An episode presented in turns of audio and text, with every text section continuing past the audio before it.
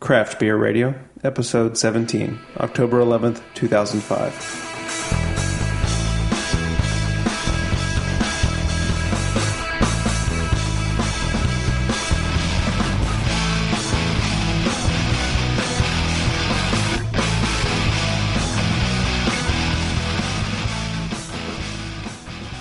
Welcome to Craft Beer Radio, the show for craft beer and the craft brewing industry. I'm Greg Weiss. And I'm Jeff Bear. This week, part two of our American Porter show. That's it. That's all I have. Well, I like the Western twang.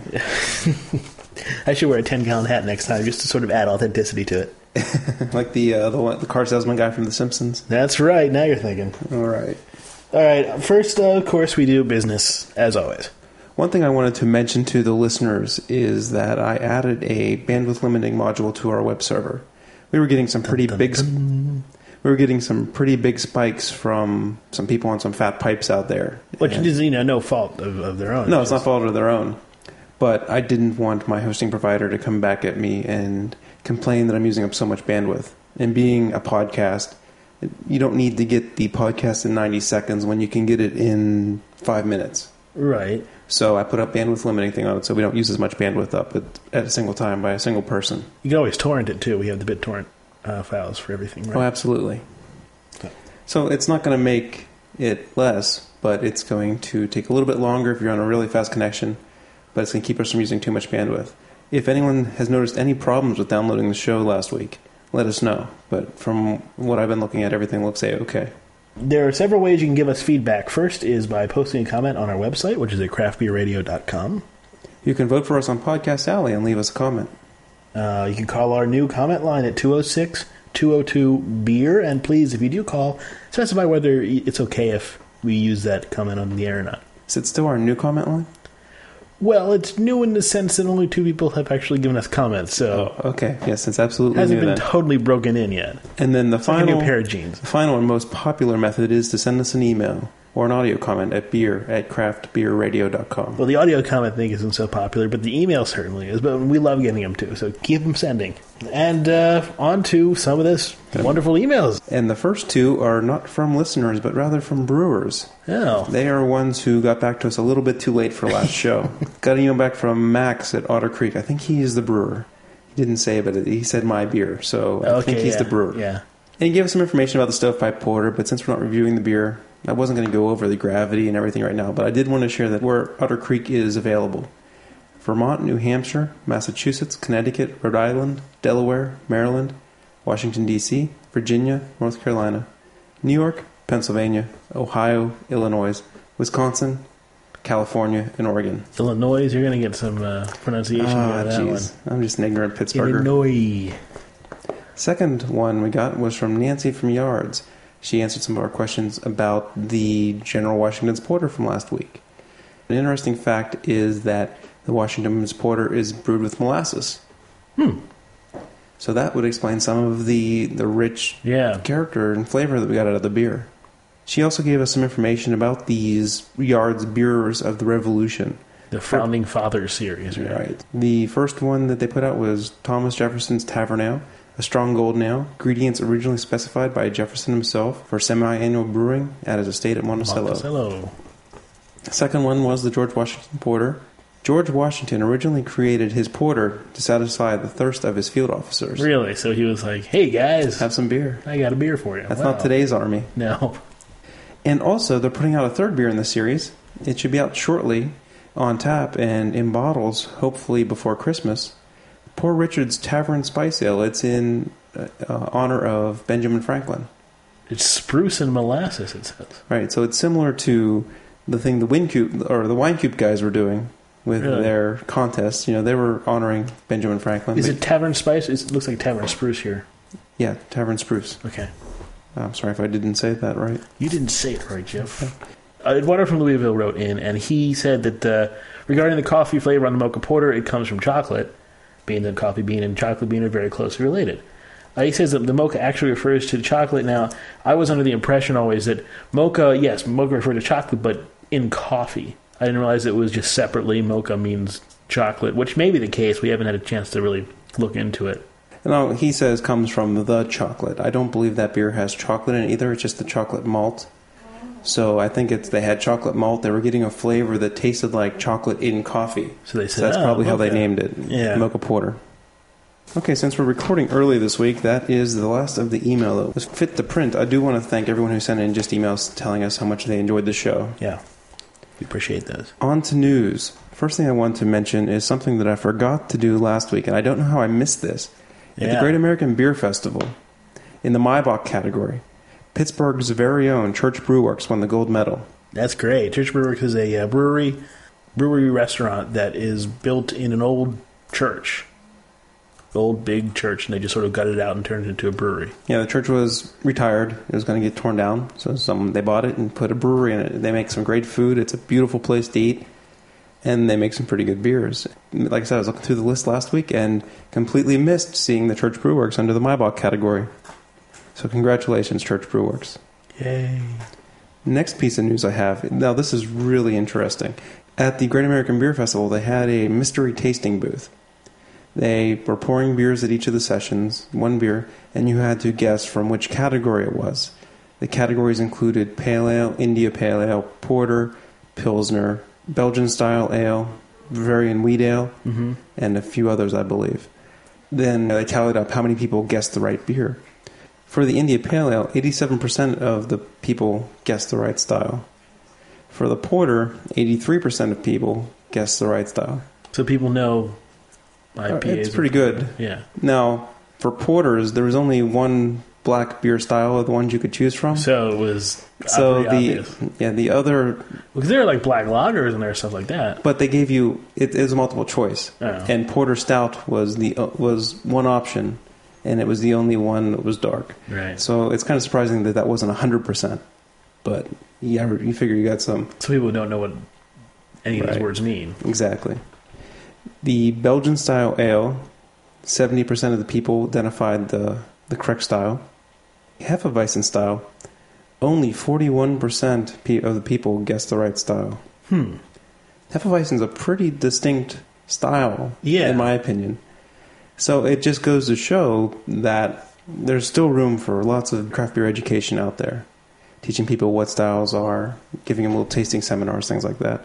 Actually, more people thought 43% thought it was a Belgian style ale, Well, I guess it, it and only 41 guessed Hefeweizen. you know a, a wheat beer is considerably different from the other beers that people try, and so they may think like I was talking to a friend of mine who thought that uh, he was drinking Miller Lite. Right, this was at a poker game, Okay. and it has a, a one the, in the emblem has like some wheat on it. So he said, "Oh, this is a wheat beer." Because it has wheat in there, Okay. and I was like, "No, that's barley. If anything, it's usually pro- probably rice." Right. But people just think wheat and regular beers, I think, taste the same. People who aren't exposed to it, and they thought, well, this is so different. This must be like Belgian style. Oh, it could be that way. The Hefeweizen they used was from Left Hand Brewing. Apparently, it's a classic Bavarian style with a lot of the clove, a lot of the Uh-huh. banana. So it's not a subtle Hefeweizen. Right. It's a pretty obvious one. I'm just surprised that only 41% got it right. Just goes to show that they need to listen to us more. That's right. Tune in. The next piece of news I have is a little information about Oktoberfest. Mm. Record attendance, over 6 million people. That doesn't surprise me. But beer consumption is down over recent years. They, there was over 6 million people there. They sold less than 6 million liters of beer. And you got to buy a liter at a time. So not everyone who went drank a beer. And you got to figure there's a fair amount of people that drank 10. Yeah. Well, maybe I guess they could share. maybe they, they went for the Mike's Lemonade, Oh, The alternatives. very well could have.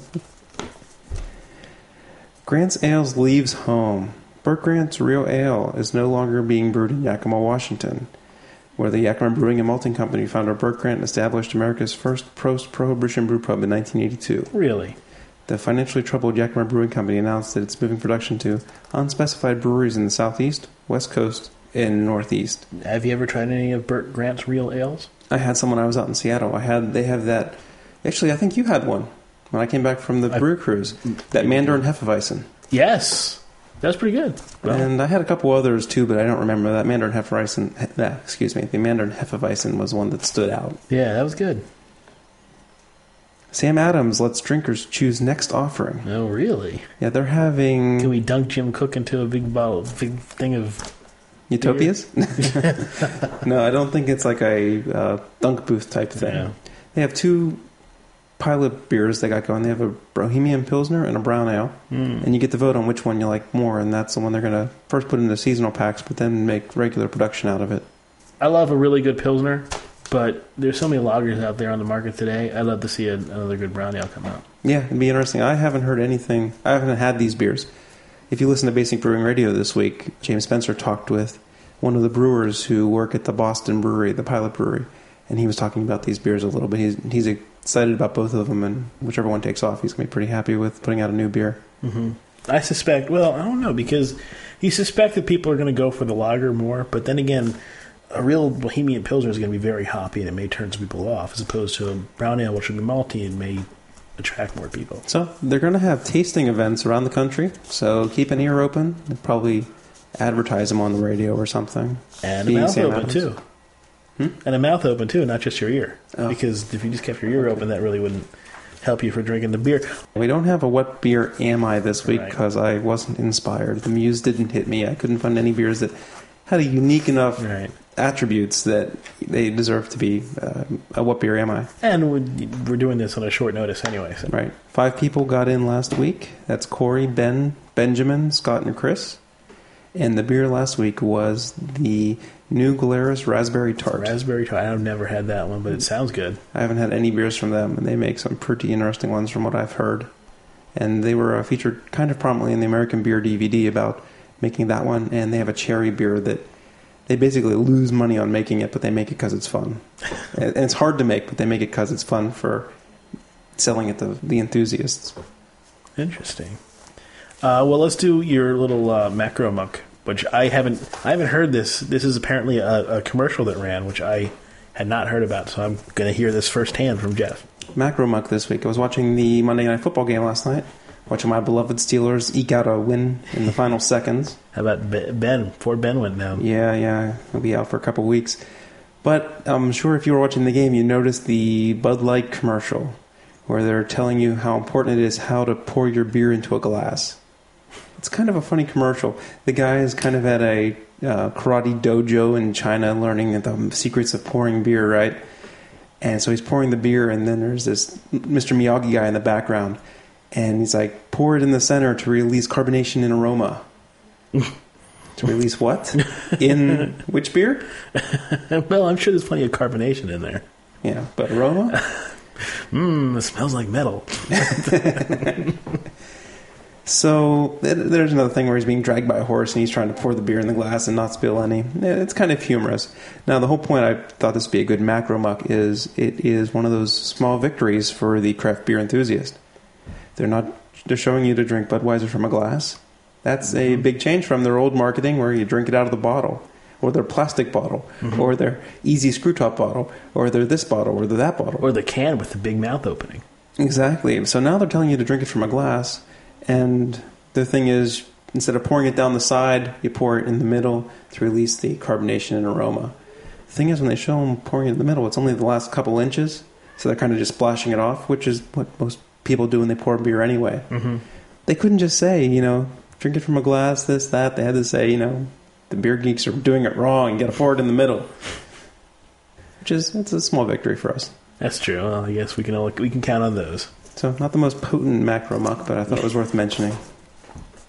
On to uh, the style of the week, which is the again the American Porter.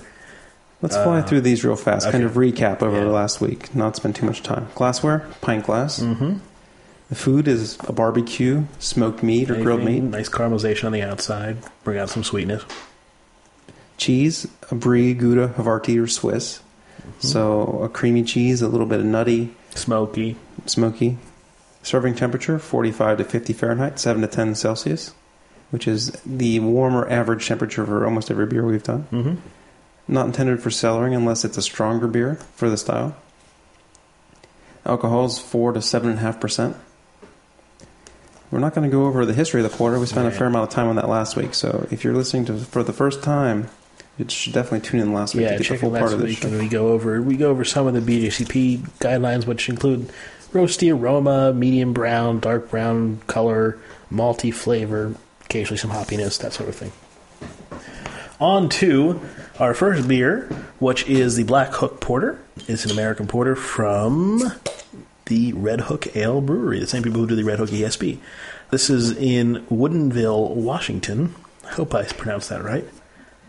www.redhook.com. The brewery started in 1994, although we think that Black Hook might have been brewed since 1983, I guess, by someone else. I don't know. That's what the website said. Interesting. Alcohol of 5.23%, gravity 1.0498 for everybody who wants to mark that down, be exact. 32.6 IBUs, hopped with a Willamette, Eroica, and Cascade hops. Mmm, Cascade hops. Two row Klages, Caramel 40, black malt, and roasted barley are the malts. A lot of information you got on this one. They had a very informative website Yeah. for me. You know, I'm going to have to do more Red Hooks on purpose because they were so easy to gather the information for. It's worth saying that Red Hook has a distribution deal with Anheuser-Busch. They get help They get very, distributing. yeah. I mean, their annual production is 250,000 barrels, so they're a regional. A nice uh, coffee aroma Yeah. I'm getting out of this. I'm getting a lot of coffee flavor, more than more than out of most beers. Well, I'm not getting so much coffee, just a, a dark roasty. Well, okay, you know what? That last one, I got a little bit of coffee. See, yeah, it comes and goes. I, now I'm getting a lot of roasty, but a couple of them smell just like straight coffee. A small head and very dark, dark brown to, to black. Has a very very thin mouthfeel, too thin, Yeah, too thin of a mouthfeel. Carbonation is there, but it's uh, with such a thin mouthfeel, it it doesn't really stick onto your tongue very well. The, the flavor, there, there's some good flavors I think here, but they kind of wash away very quickly. Then the flavors that are there, there's um, there's some maltiness, sugariness, a, a poppy bitterness that hits you at the end. They had so thin that it just it almost goes away before you can really analyze it. yeah. After you swallow it, you get a lot of roast that, sit that sits on your tongue, kind of like the uh, what was the first beer we tasted last week? Otter Creek, Otter Creek was it? I think so. yeah. Where you got a whole bunch of just roast that stays on your mouth in your mouth and sits right on your tongue after you've swallowed it. But it's not as unpleasant as that as that one was. I think I like the Otter Creek better. Really, Yeah. This one just the mouthfeel is just so thin. it's almost lager esque. I guess you could say that. It's almost water esque. it's thin as in it slides down your throat almost. Yeah, Because when you drink a beer, even a beer with a medium body, you take a sip and you like you feel it roll up over your tongue. This one just like slides over your tongue. it slides there. It, it goes. The flavor goes away quickly. You're left with nothing but the bare minimum of, of the flavor and some of the lingering bitterness. bitterness from the roast. I'm like, you know, there's not much hoppiness, bitterness in this. But you wouldn't normally get that in the style anyway. There has a bunch of different hops in there. but I can taste a little bit of the Cascade, I think, Mm-hmm. and maybe a bit of the Willamette. Uh, I don't know what, a, what a, Eroica No, hops do like, so wouldn't be able to pick them out. Oh, I forgot to tell you. I guess we could talk about this in the main show since Mhm. it's pretty beer geek oriented. I am starting the BJCP class tomorrow. Oh, great! Yeah, I won't be able to, but Let me um, know when you get back. We'll see what they. Say. I'll talk with them and see what they say about you coming in for a couple classes and maybe just paying a reduced fee or, or something along those, or if you want to just pick it up from there. Yeah, But it might be hard to, to actually take the test without with missing stuff. I haven't been to any classes yet, so I really don't know how much there is or how it's formatted. I'm so- gonna have dreams of coming in naked or wearing pants and locker room can't get into my locker. It's gonna be Oh. tough. Have another test to do? Oh my god, Yep. So this they're week killing me. The, the uh, topics for tomorrow are malt, malting, and light lagers. Yum. yeah, guess it has to be covered. But you know, what a way to start off with the light loggers. what kind of testing do they do for the BJCP? I mean, do you just get a whole bunch of beers and say, "All right, tell me what you think"? I think there's um, written tests. So what, how, what, what, you know, what would you expect to find in a porter? What would you expect to find in I see. another thing? And you probably got to know the names of the compounds to give you the flavors. I know a couple guys in the club who have taken it. They they're kind of showing off, but they're like, "That's the uh, acetylacetylene," or you know, different Hmm. you know compounds when they're tasting a beer. So. I'm- I may have to like. It sounds like I may have to either read your notes or take the next class. There's a there's one course they're going to have, and I know a lot of people at the homebrew club are probably going to go just to that one, and they're going to have a fee worked out for it. It's an off flavor course. So they have this kit from the Siebel Institute with all these little off flavors in vials, and you add it to Coors Light, and you drink it, and you can taste what oxidation ta tastes like, and you can taste what light struck tastes like, and you can taste all the different off flavors you can get in beer. Why don't you just pour a Coors Light and say, "Wow, there's off flavor right there"? Exactly. But so that's going to be interesting. Really getting to taste pure examples of certain off flavors. Hmm.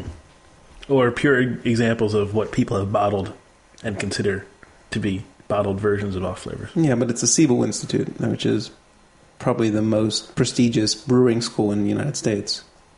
I'm not saying it's not Okay. right. It's just it's, it's interesting that they have bottles of off flavoring that they can just go around. Like you can actually go to a bar somewhere when somebody's not looking. Tastes like skunk. Imagine being the guy who had to test those flavors and like, "Mm, man, that's not that's not quite oxidized. That would be odd. yeah. Right next to the deodorant smelling guy. Uh, did they did they give those to rats to make sure they don't die when you eat them or something? Do these things cause cancer? I'll let you know after uh, next week, I'll, or when we come back. I'll let you let you know how the classes went Right. and what they're like. If you're not already dead from the crazy compounds they're giving you. Well, that's not going to be till much later, the, the off flavors course. But I am going to have to choke down light loggers tomorrow night. Apparently, You sound excited. Not not about drinking the light loggers, but hey, it's all in the it's all in the name to make this show better. That's right. What's next? Next beer that we are going to be tasting is the Sierra Nevada Porter. Hmm, Sierra Nevada. Another uh, uh, another big regional brewery. One Best Medium Sized Brewery at the Great American Beer Festival. Congratulations, Sierra Nevada. They make some good stuff. Yeah, they do. Especially their celebration Christmas ale, or New Year's ale, or winter ale. That stuff is mm-mm good. They get ragged on a bit for, I guess, the sellout factor, in the sense that it's it's the one you can find everywhere, but they shouldn't because they, they do make some good beers. Their pale ale's pretty good. Yeah, You can get it a lot of places. You can get Sam Adams Boston Lager, and I'd much prefer Sierra Nevada Pale Ale over Sam Adams Boston Yeah. Lager. This is uh, 5.6% alcohol by volume by the Sierra Nevada Brewing Company in Chico, California. And Jeff pulled a huge head out of his. I thought the bottle was almost done, and I wanted to get a little head out of it, so I started pouring it in the center, like the Bud Light guys told me. Right? And there was more in the bottle than I thought. Wow. Very dark, dark brown, very dark brown, and a little bit of head on mine. A little bit, a little bit more on Jeff's, like we said. And a production of 500,000 barrels. That's pretty high. And they're available, well, pretty much everywhere. Brewery started in 1981. What are you smelling? Uh, cocoa smell? Cocoa, hops. I'm smelling some hops. Yeah, I'm getting some hops too, but I'm getting mostly cocoa. Not too much of a roasted barley or anything. A little bit of a, a little bit of a caramel smell has a strong coffee-ish flavor to it. with uh, with some hoppy accent on the side, the Yeah, side of your mouth. Wow, that's that's good. Yeah, It has a full mouthfeel, Mm-hmm. medium to medium full mouthfeel. a very nice chocolatey, dark roastiness in the front, like we said, in the front of your tongue, the sides of your tongue, a, hoppiness, and Carbonation on this isn't too energetic. It's it's a nice mellow smoothness that it gives to the the mouthfeel of the beer. nice maltiness also slides down the rest of the tongue. Not a heck of a lot of bitterness hits you at the end. It doesn't have that kind of staying on your tongue thing. Tastes like There's a mocha flavor there, a mocha, mocha with with uh, coffee okay. flavor. This is really good. I like the mouthfeel of it too. It really helps accentuate all those flavors. it's a nice full mouthfeel. I mean, we're really noticing it because of the the last beer that we had, the Black Hook, right before this one. Mm-hmm. It's a huge difference. And this one's right where we prefer the mouthfeel to be on these beers. Some really good sweetness in there that balances out the hoppiness, which is not overwhelming at all, but it, it's definitely there and noticeable. Goes back to saying where people will knock Sierra Nevada. There's no reason to knock Yeah. them for this beer. Uh, let's see. I think I mentioned 5.6% alcohol there. Gravity is 14.5 Plato. Bitterness of 40, which I don't really notice that much. Hops with Golding and Willamette. And malt is Munich, chocolate, and caramel. Won some awards and won first place at the California Brewers Festival in 2000 for Robust Porter. And the Colorado State Fair, it won for Porter in 1996. With a beer like this, I'm really surprised it didn't win more awards. Yeah, it's it's a good porter. I've had this before, a long time ago. Mm-hmm. Actually, it was right when I was first starting beer. It was like one of my first mix and match six packs I picked up. It was the point where I knew I still liked porters and stouts and not other things. So I picked up this an Anchor Porter, which is another beer we're tasting tonight, and I haven't had it since. And Sierra Nevada Stout and a couple others, and I, I don't remember enjoying it this much. Probably because I just wasn't able to appreciate it at the time. And you're tasting a lot of other porters, and this is the best one of the night so far. Yeah, you won't really go wrong by getting this one. And like we said, it's available pretty much everywhere, so. It's malty and roasty. Yeah, it's malty, and roasty, a little bit of hoppiness. is just the kind of taste I, I like in a porter. It's interesting because I wonder how this will compare to our next one, which is, um, as it turns out, one of my favorite beers of all time. I'm finishing up this Sierra Nevada. It has a great taste. It it almost it's almost like alcohol warming, but it's not. It's not that strong. Well, it's, it's some of that hoppy bitterness, I think. is- yeah, hoppy bit probably. But it, it complements it. It's so Yeah. good. What kind of food would you want with this? I want a pizza. Pizza? I want a vegetable pizza. Hmm. Maybe a white pizza. No, no, not created on the tomato. Okay. Some of the cheese, the onion, a thin crust. I can't imagine pairing pizza with this, but on the other hand, I can't. I'm not coming up with anything that I'd rather have either, because it doesn't seem really seem like it would go good with, you know, meat like a, Yeah. a beef or anything. Um, that's a tough one. Maybe, uh, maybe fish. Maybe um, a soy sauce, a soy crusted fish, or something like that. Yeah, maybe soy, soy sauce. Maybe like a stir fry would go well. Mhm. I was trying to think of. Um, no, that wouldn't really go well. Well, it would go better than a lot of things I'm thinking of, and that would be like a chicken, a chicken marsala with a marsala wine sauce. Would go better than. No, I'm not saying great, but uh, all these I'm trying to find foods. I'm Yeah. like, no, that doesn't go. That doesn't go. Chicken marsala. Well, that goes better than everything else, but still not that great. See, I mean, my beer's done, and I'm just getting some residual hoppiness, and that kind of it is leading me towards the whole white pizza Okay. thing. That that sort of extra f- floral phenols. Okay, the Sierra Nevada Porter is bottle conditioned. You can age it slightly, but again, you wouldn't want to extend Right. the cellar with this one. It's 5.6 alcohol. You probably wouldn't want to go crazy with it. Ah, our next one, like we said, is one of my favorite beers of all time. The Edmund Fitzgerald Porter from Great Lakes Brewing Company. This is, as I remember it, a spectacular beer. We'll see if it lives up to it. To its potential, this is a 5.8% alcohol, 37 IBUs, from Great Lakes Brewing Company in Cleveland, Ohio. They're at greatlakesbrewing.com. Brewery started in 1988, annual production of 25,000 barrels. Some of their other beers are Burning River Pale Ale, very good pale ale. The Blackout Stout, Holy Moses, which is a wit beer. Wit beer. Wit beer. I said wit beer, but it's a wit beer. It's a Witta. Witta. Dortmunder Gold and the Eliot Ness, and this has won a whole bunch of awards. And I will go over. It won a lot of stuff. World Beer Championship in 2003, and the bronze at the Great American Beer Festival last year. Hmm. And immediately, what you notice is, is some hoppy aroma. Yeah, the hoppiest beer of the night, aroma wise. Considerable hoppy aroma that- that's really um, getting all the other aromas to move away. Yeah, I'm not able to really smell much roastiness or coffee or toffee or chocolate or anything. It's it's pretty much a hoppy nose on this beer. And it's a very dark, very dark brown. Get some of the ruby highlights at the very Yeah. bottom of the glass.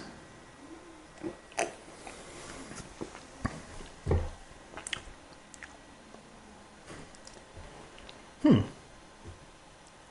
How's it? Oh, hmm. Jeff and I are not as impressed as we usually are. no. It, compared to the Sierra Nevada, it's not standing up too well. It to really isn't. It's and um, it it always this beer uh, stands on its own tremendously. It's one of our favorites of the style. This is the beer I sent out to the winners of the survey contest. So everyone who is uh, listening, I I hope your bottle doesn't taste like this one's tasting to us right now. It, it, it seems a little bit lighter in mouthfeel. The the flavors aren't quite as pronounced. There's the hoppiness is not really coming. The hoppiness is there, It's not really coming through. The the maltiness isn't coming through as well. It's sort of more muted. Yeah, it certainly is. And it shouldn't really be due to the condition of this beer because Great Lakes, they filter their beers, but they don't pasteurize them. Mm-hmm. So they ship them refrigerated, and at the beer distributor, they're all in the cooler. They don't keep them on the shelf at room temperature. So they are stored in pretty good co- conditions. I don't know why they filter them. It's just one of their business decisions they made to do. I obviously wouldn't. I have no problem with the bottle conditioned beer. Huh. I wonder if this is one that I. I had a couple Edmunds we got on singles at D's, which weren't refrigerated, Yeah. and then I bought a case. I thought I grabbed one from the case, so it'd be the best one to use for this show. But I wonder if I grabbed the wrong one. I think regardless, the Sierra Nevada would would be beating it. I mean, it has better mouthfeel.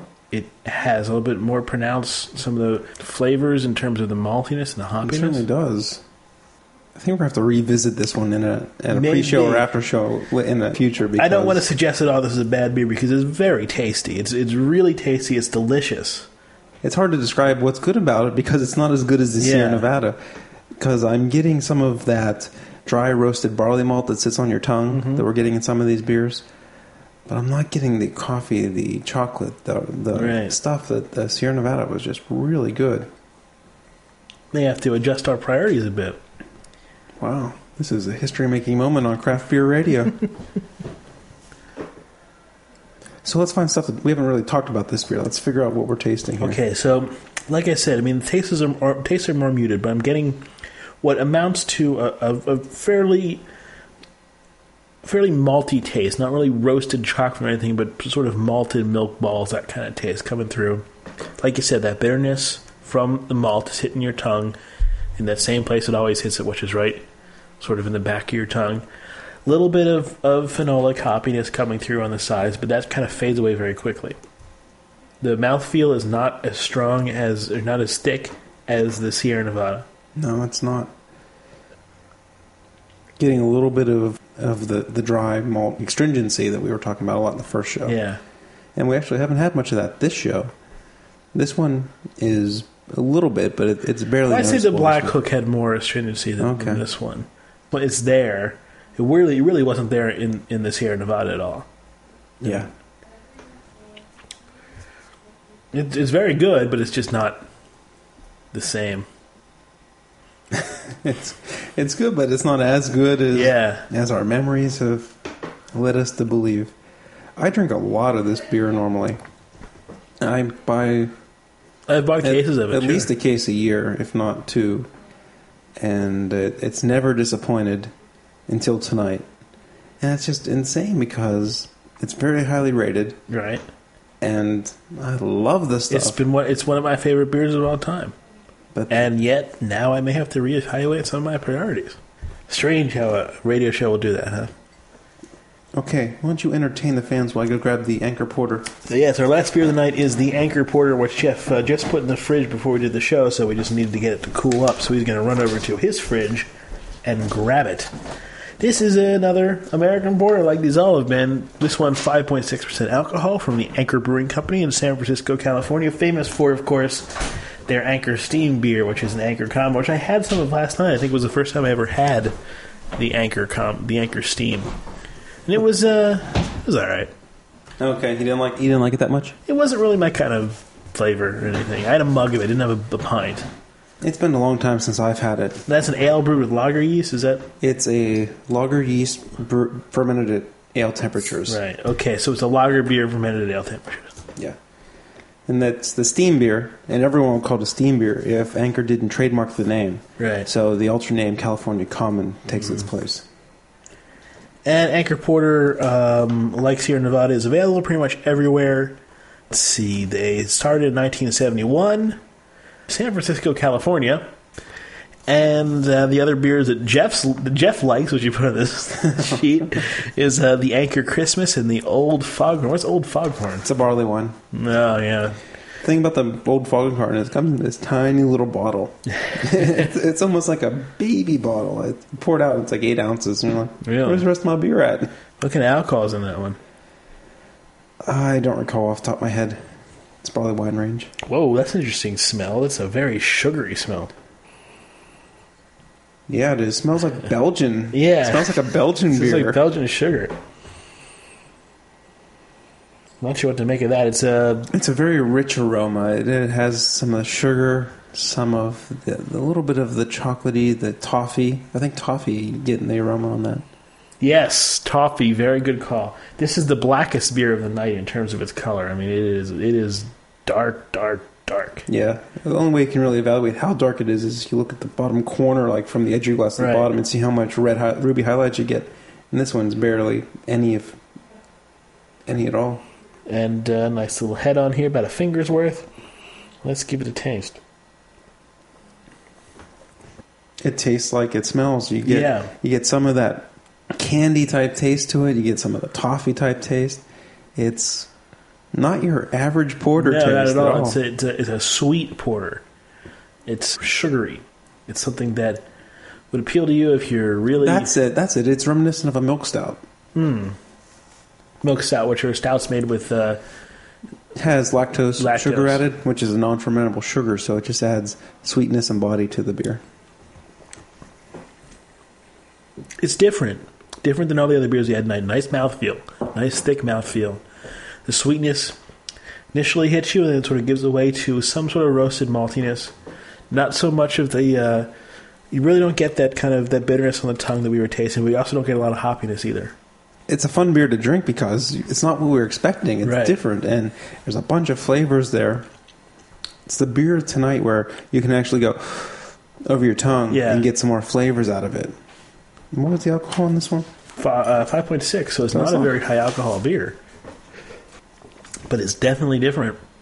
Yeah, it has a definite residual sweetness to it. Craft Beer Radio's official mascot. We have a little fly flying fly around. flying around. Got to clean your apartment up, Jeff. I just cleaned this place. it's cleaner than it's been in. Well, it's not an apartment, it's six months. Six months. I think there might have been a flea jumping off of the dog. Oh, great! no, we just put flea medicine on both of them last week. That's why they're jumping off. Yeah, could be. I should have never been in the first place. Though. This is um. Hmm. Now some of that malty thing is sticking on my tongue a little bit as it goes forward. That that malty uh, stringency.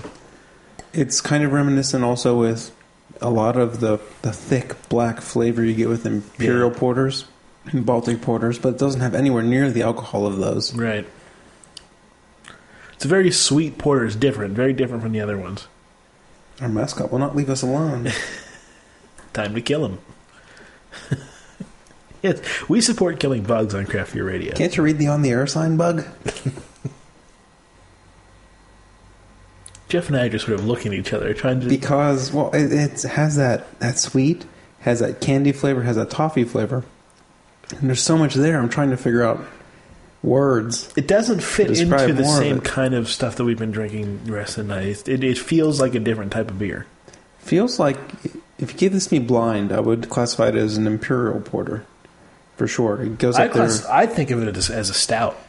Okay, I'd call it a stout if you were to give it to me blind. like a, a strong dry st- or no, it's real sweet, so you wouldn't really call it a dry stout, but Maybe, like you said, a milk stout. milk stout. Yeah, milk stout or imperial porter, somewhere in there.